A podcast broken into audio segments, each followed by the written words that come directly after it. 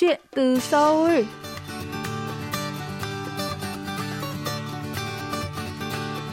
Chào mừng quý thính giả quay trở lại với chuyên mục Chuyện từ Seoul phát sóng trên đài phát thanh quốc tế Hàn Quốc KBS World Radio. Tôi là Mỹ Linh, MC mới của chuyên mục. Ngồi bên cạnh tôi chính là khách mời của chương trình hôm nay, anh Trần Minh Công. Anh Công tốt nghiệp Đại học Y Dược Hải Phòng và hiện đang làm nghiên cứu sinh tiến sĩ khoa năng lượng và môi trường tại Đại học Khoa học Công nghệ Quốc gia Seoul. Đặc biệt hơn, anh còn là cộng tác viên chuyên viết các bài báo chia sẻ tin tức về Hàn Quốc và cộng đồng người Việt tại Hàn Quốc cho Ban tiếng Việt, tại phát thanh quốc tế Pháp RFI. Hôm nay, chúng ta hãy cùng lắng nghe chia sẻ của chàng trai đa tài này về công việc cộng tác viên viết tin của mình nhé.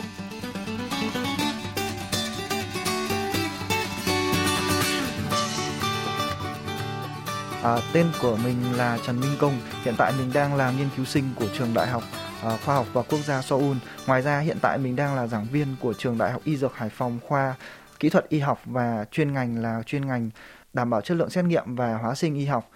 À, ngoài ra hiện tại mình cũng đang là cộng tác viên cho đài RFI của Pháp.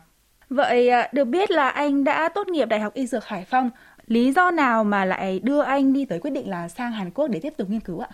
À, như các bạn đã biết ấy, thì hiện tại à, rất là y học hiện tại vẫn đang chủ yếu tập trung vào điều trị triệu chứng. Chính vì vậy à, có rất là nhiều bệnh nhân sau khi mà hết thuốc thì bệnh nhân lại bị nhiễm lại bị bệnh trở lại. Ừ. Vậy thì mình đã cố gắng tìm hiểu các cái báo khoa học và mình chợt nhận ra rằng là rất có thể các cái hóa chất mà cơ thể mình tiếp xúc hàng ngày nó đóng một vai trò rất quan trọng trong việc uh, bệnh tật gây ra bệnh tật của bệnh nhân thì sau khi mà tìm hiểu thì mình nhận ra rằng là có hiện tại chúng ta đang tiếp xúc với khoảng độ tầm 80.000 hóa chất. Tuy nhiên mới chỉ có 25% các cái loại hóa chất ở trong đó là đã được à, xét nghiệm là liên quan đến các cái tế bào gen người cùng với cả các cái bệnh tật. Và còn lại cái lượng hóa chất là còn lại thì sao? Chúng ta phải đặt một câu hỏi như thế đúng không ạ? À, và chúng ta chưa hề có một câu trả lời rõ ràng và rất ừ. có thể rằng là phần chìm của tảng băng sẽ đóng một vai trò rất lớn trong tình trạng sức khỏe của con người và cách đây 5 năm, mình đã biết được tới giáo sư hiện tại của mình nhờ hai người tiến sĩ cũng là thầy cô giáo của mình. Sau đó mình đã đăng ký vào phòng thí nghiệm của giáo sư và rất là may mắn là mình đã được giáo sư nhận. À, thì hiện tại phòng thí nghiệm của mình đang à, sử dụng phương pháp thí nghiệm hàng loạt trên hàng nghìn mẫu vật và hàng nghìn loại hóa chất để à, để tìm hiểu về độc tính tế bào, à, độc tính phát triển và độc tính nội tiết Câu hỏi về căn nguyên sâu xa của bệnh tật thì luôn đeo đuổi mình và nó chính là nguyên nhân dẫn mình tới Hàn Quốc. Ừ. Và cho tới giờ thì mình cũng đã báo cáo ở trên 20 hội nghị cả tại tại Hàn Quốc và cả quốc tế và mình cũng đăng được ba bài báo uh, với một cái lượng uh, với chỉ số trích dẫn cao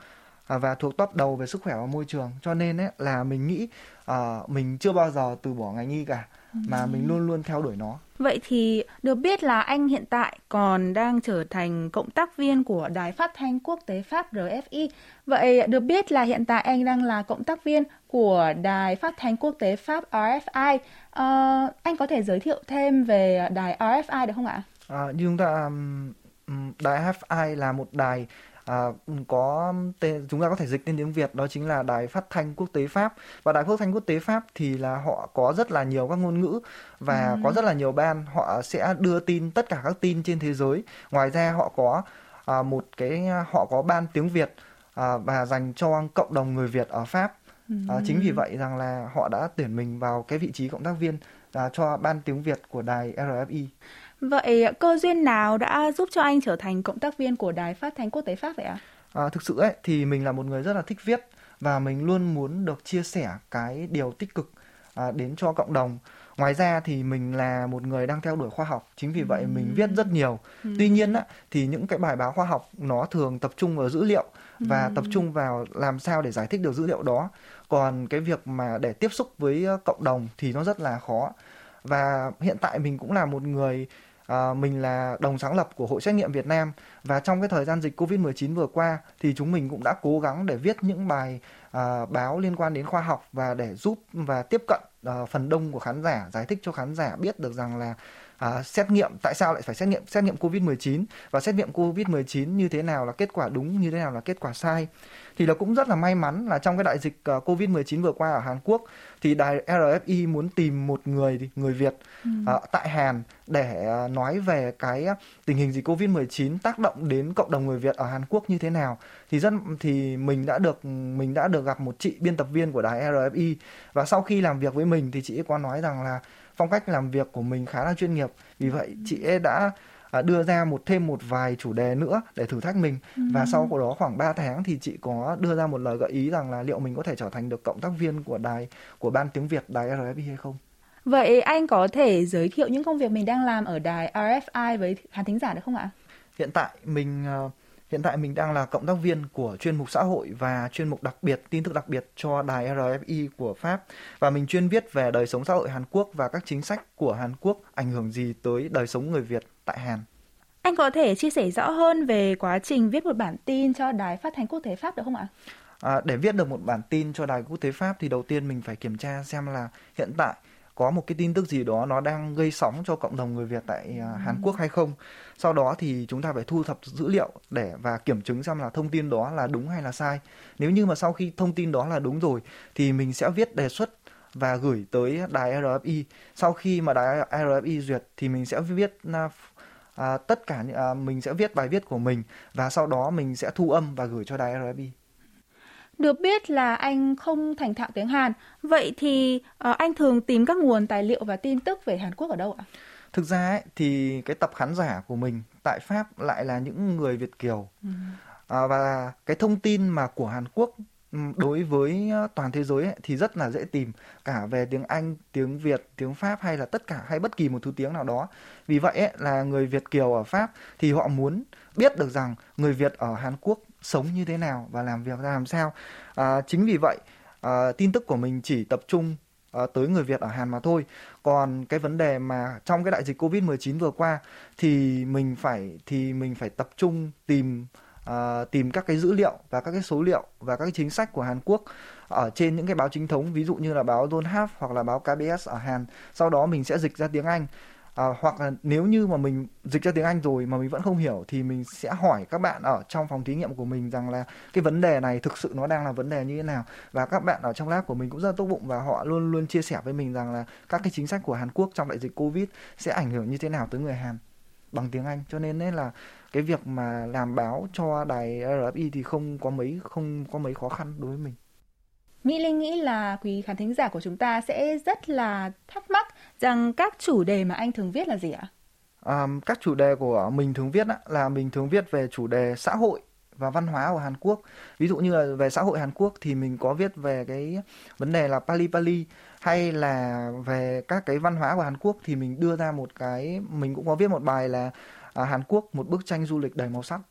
À, ngoài ra thì mình có à, viết về tác động của các chính sách của Hàn Quốc lên tới động, cộng đồng người Việt Nam. Ví dụ như là có một cái câu chuyện một lần là mình viết về à, cái chính sách mà đưa các cái nông dân ế vợ mà lấy à, mà cố gắng đi tìm kiếm vợ là sinh viên người Việt ở Hàn và một cái phần nữa đó chính là đời sống người Việt ở Hàn Quốc như thế nào. Ví dụ như là trong cái đại trong đại dịch vừa qua thì là tất cả chúng ta không thể về quê được trong dịp Tết Nguyên đán. Chính vì vậy người Việt suy nghĩ như thế nào về vấn đề đó hay là người Việt chuẩn bị gì cho Tết Nguyên đán thì đấy chính là cái điều mà mình hay viết.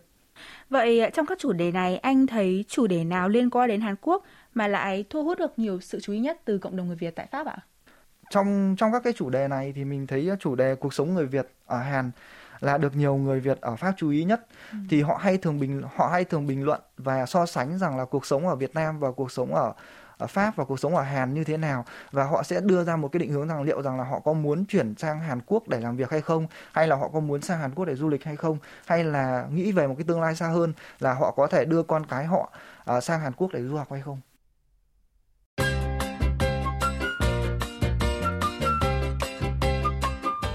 Quý thính giả đang lắng nghe chuyên mục Chuyện từ Seoul. Nhân vật khách mời tuần này là anh Trần Minh Công, cộng tác viên tại Hàn Quốc cho Ban Tiếng Việt, đài phát thanh quốc tế Pháp RFI. Mời quý vị tiếp tục lắng nghe cuộc trò chuyện giữa chúng tôi.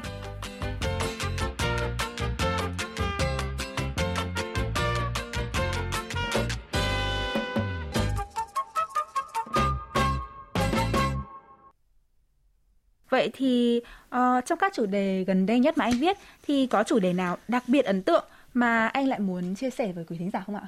Thì uh, một cái um, điều đặc biệt là uh, một cái chủ đề mà mình rất ấn tượng uh, trong cái thời gian mà mình mới viết gần đây đó chính là bài viết uh, du học Hàn Quốc con đường không trải hoa hồng thì là ừ, trong bài viết này thì mình có phỏng vấn bốn người và mình thấy rất là ấn tượng đối với một thầy là một thầy là trụ trì của chùa Viên Ngộ ở Hàn Quốc thầy tên là Thích Tường Thanh. Và thầy là một người hỗ trợ người Việt Nam ở Hàn Quốc rất là nhiều và thầy cũng có rất nhiều mối quan hệ uh, tại Hàn Quốc. Thầy cũng chia sẻ những cái câu chuyện mà sinh viên Việt Nam tại Hàn Quốc uh, vì trầm cảm và áp lực cuộc sống họ đã tự sát. Hay là có những cái công nhân mà đang lao động thì họ bị đột quỵ trong cái thời gian đang trong cái thời gian làm việc luôn. Và mình thầy cũng nhắc nhở rằng là các cái vị ờ, các bạn ở Việt Nam á hay là nhiều bậc làm cha mẹ ở Việt Nam hay có suy nghĩ rằng là khi mà đưa con sang Hàn Quốc thì là con mình sẽ sống một cuộc sống hạnh phúc một cuộc sống đầy đủ hay là luôn luôn mong muốn rằng là con mình sẽ gửi tiền về Việt Nam? Ừ, ngay lập tức thì nhưng thực sự thì cuộc sống ở bên này rất là áp lực Mỹ Linh ạ. À, ngay kể cả đối với người Hàn Quốc cũng vậy thôi họ sống cũng rất là áp lực. Mình cũng thấy ừ, hiện tại đây mình cũng thấy cực kỳ áp lực và mệt mỏi trong thời gian sống ở Hàn Quốc nếu mà không được giáo sư và các bạn trong phòng thí nghiệm hỗ trợ, thì mình cảm thấy mình rất là khó để có thể sinh tồn ở nơi đây. Vì bạn phải cố gắng sinh tồn một mình và bạn sẽ luôn luôn cảm thấy cuộc sống rất là cô đơn. Còn khi mà, còn gia đình ấy, thì ở Việt Nam thì có rất là nhiều gia đình thì lại nghĩ rằng đưa con sang đây là con sướng lắm rồi, con còn kêu gì nữa. Nhưng mà thực sự là không phải vậy. Vì vậy là đối với những bạn trẻ mà đã có từng có suy nghĩ tự sát hay là trầm cảm và tiêu cực thì mình cũng có một lời khuyên với các bạn là các bạn hãy suy nghĩ thật là kỹ. Hãy là suy nghĩ thật là kỹ nhiều lần để quyết định là có nên sang Hàn Quốc hay không. Mặt khác á, thì có những trường hợp ấy là có những gia đình họ đưa con sang đây và họ phải đóng khoảng tầm 200 triệu và họ đi vay 200 triệu mà vay lãi ngày. Không phải vay lãi chính thống mà họ vay lãi ngày không phải vay của ngân hàng. Thì sớm hay muộn những cái bạn của những cái đứa con của gia đình đó thì các bạn cũng sẽ không chịu được áp lực mà ra ngoài để lao động bất hợp pháp mà thôi. Thì là nhiều người cha mẹ hay là nhiều người ờ, ở xã hội Việt Nam thì cảm nhận thấy rằng là sang Hàn Quốc á, thì dễ kiếm được tiền lắm. Nhưng mà nếu như mà muốn kiếm được nhiều tiền á, thì con cái của họ hay là các cái bạn du học sinh ở bên này phải làm việc tới 15 đến 18 tiếng một ngày cho nên ấy là mình cũng mong là nếu như mà gia đình cũng nên cân nhắc lại rằng là điều gì tốt nhất cho con cái của mình và điều gì tốt nhất cho kinh tế của gia đình khi mà đưa con sang Hàn Quốc để du học. Trong các bài viết mà anh đã từng thực hiện thì có bài viết nào mà anh thực sự tâm đắc không ạ? Um, ngoài cái bài mà du học Hàn Quốc con đường không trải hoa hồng thì mình cũng có rất là tâm đắc với bài Pali Pali một nét văn hóa độc đáo của Hàn Quốc. Uh, trong cái thời gian dịch Covid-19 vừa qua thì Pali Pali dường như là một cái văn hóa đưa Hàn Quốc trở thành một cái điểm sáng ừ. trong cái phong trào mà dập dịch và quản lý dịch bệnh. Thì là không quá khi nói rằng là dịch Covid lây lan như một bộ phim trên Tu Busan nó rất là nhanh và chỉ trong vài tuần Hàn Quốc từ một đất nước từ một quốc gia giàu có được bạn bè Nam châu uh, rất là kính trọng và ca ngợi thì người có hộ chiếu Hàn Quốc thì lại rất là khó để đi được một nơi đâu đó và rất là nhiều các cái sân bay đã đóng cửa với du khách Hàn Quốc. Nhưng mà à, rồi cái văn hóa Pali Pali đấy nó lại nổi lên trong cái vấn đề dập dịch và quản lý à, những cái bệnh nhân à, mà bị nhiễm Covid-19 rất nhanh và trở à, và cái phương pháp lấy mẫu xét nghiệm đó như là người ta lấy mẫu ngay tại xe luôn á thì mình thấy rằng là họ đã trở thành một cái văn hóa mà khiến cho cả thế giới phải ngưỡng mộ Hàn Quốc biến Hàn Quốc trở thành một cái điểm sáng trong cái ờ, đại dịch Covid-19 này. À, và họ vươn mình cảm nhận thấy rằng là họ Hàn Quốc vươn lên trở thành một con rồng châu Á nhờ văn hóa Pali Pali. Rồi họ lại ờ, rồi đột nhiên Ờ, tại dịch Covid-19 họ lại Pali Pali mà trở thành một quốc gia mà bị uh, có lượng uh, lây nhiễm Covid-19 nhiều nhất thế giới. Rồi lại Pali Pali trở thành một quốc gia vụt lên trở thành một điểm sáng trong cái um, dập dịch và quản lý những bệnh nhân um, bị nhiễm Covid-19 và mình cảm nhận rằng đúng uh, Hàn Quốc rất là khác với Việt Nam. Hàn Quốc Pali Pali nhưng Pali Pali nhanh lên nhanh lên của họ là nhanh lên nhanh lên một cách có hiệu quả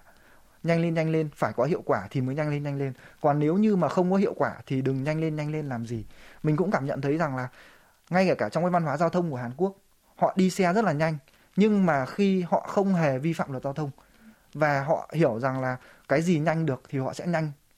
hết khả năng của họ. Nhưng mà ở Việt Nam thì nhiều lúc chúng ta chỉ nhanh một phút hay là nhanh vài giây thôi mà chúng ta lại gây, gây ra tình trạng là chậm cả một cuộc đời và mình nghĩ rằng là văn hóa Pali Pali xứng đáng là một văn hóa để Việt Nam chúng ta học hỏi. Vậy thì anh có những lời khuyên gì cho các bạn sinh viên, các bạn trẻ muốn trở thành cộng tác viên trong một đài, trong một kênh truyền thông quốc tế như là Đài Phát thanh Quốc tế Pháp ạ? À, nếu như mà các bạn muốn trở thành một ừ, cộng tác viên cho đài truyền thông quốc tế, không chỉ Pháp mà các đài truyền thông quốc tế khác thì các bạn phải đặt ra được một câu hỏi rằng là khán thính giả của mình là ai? Bởi vì rằng là khán thính giả của mình là một tập rất là người ta gọi là khán thính giả tập ngách rất là nhỏ, cộng đồng nhỏ nhưng mà họ lại rất là có ý nghĩa đối với cả uh, cộng đồng Pháp tại Pháp. Và các bạn cần phải rất là nhanh nhạy. Nếu như mà nói đúng ra một cái câu rất là tin hiện tại là chúng ta phải hóng biến liên tục hóng biến ở trên các mạng xã hội Facebook để xem xem là cái thông tin gì đang hot nhất hiện nay thông tin thông tin gì đang được nhiều người đưa ra nhất hiện nay. Và đặc biệt rằng là uh, chúng ta phải có khả năng viết chúng ta phải có một mối quan hệ rộng rãi bởi vì là ai cũng muốn nghe những cái thông tin đa chiều nhất là đúng hay là sai. Và khi mà chúng ta viết bài thì chúng ta phải sẵn sàng chấp nhận rằng chúng ta chưa bao giờ làm tốt cả. Chúng ta luôn làm sai và chúng ta chấp nhận để sửa. Còn nếu như mà chúng ta luôn luôn nghĩ rằng là chúng ta đã làm tốt rồi, mọi người không cần phải sửa nữa, thì rất khó để chúng ta trở thành một cộng tác viên cho một đài bởi vì rằng là đài đài phát thanh và quốc tế pháp họ yêu cầu một cái tiêu chuẩn rất là cao họ tiêu chuẩn họ muốn tiêu chuẩn là khi mà đưa đến tay độc giả đã là rất là hoàn đã rất là hoàn hảo rồi. Và khi và ngay cả cái việc mà mình thu âm cũng vậy mình cũng phải thu âm làm sao mà để ờ, ngăn cái cảm xúc của mình ở trong cái bài trong cái bài thu âm của mình. Mình không được để cái cảm xúc nó lấn át cái cái giọng của mình. Vâng đây là những lời khuyên vô cùng hữu ích đúng không ạ? À, anh có thể chia sẻ thêm về kế hoạch sắp tới của mình được không ạ? À, kế hoạch sắp tới của mình kế hoạch gần nhất của mình có lẽ rằng là mình hy vọng rằng là mình sẽ đăng được thêm hai bài báo nữa. Và mình sẽ tốt nghiệp tiến sĩ trong năm nay nếu như mà giáo sư đồng ý và mình có thể. Và sau khi mà mình tốt nghiệp tiến sĩ thì mình rất là hy vọng rằng mình có thể à, tìm kiếm được một à, công việc liên quan hoặc là một vị trí hậu tiến sĩ hay là chúng ta hay gọi là postdoc về độc học. Và nếu như mà về xa hơn nữa thì mình muốn rằng là à, ứng mình muốn về Việt Nam và mình tạo ra mình đưa ra một mình hình thành mình phát triển một cái trung tâm à, nghiên cứu về y học bằng cách sử dụng cá ngựa vằn. Đó là một mô hình rất là mới mà ở Việt Nam hiện tại chưa có một ai làm cả nhưng mà ở trên quốc tế thì họ đã làm rất là nhiều rồi. Nhưng mà dù ở nơi dù ở bất kỳ một nơi nào thì mình cũng rất là mong muốn được viết viết cho cộng đồng viết cho khoa học và đem lại giá trị cho cộng đồng.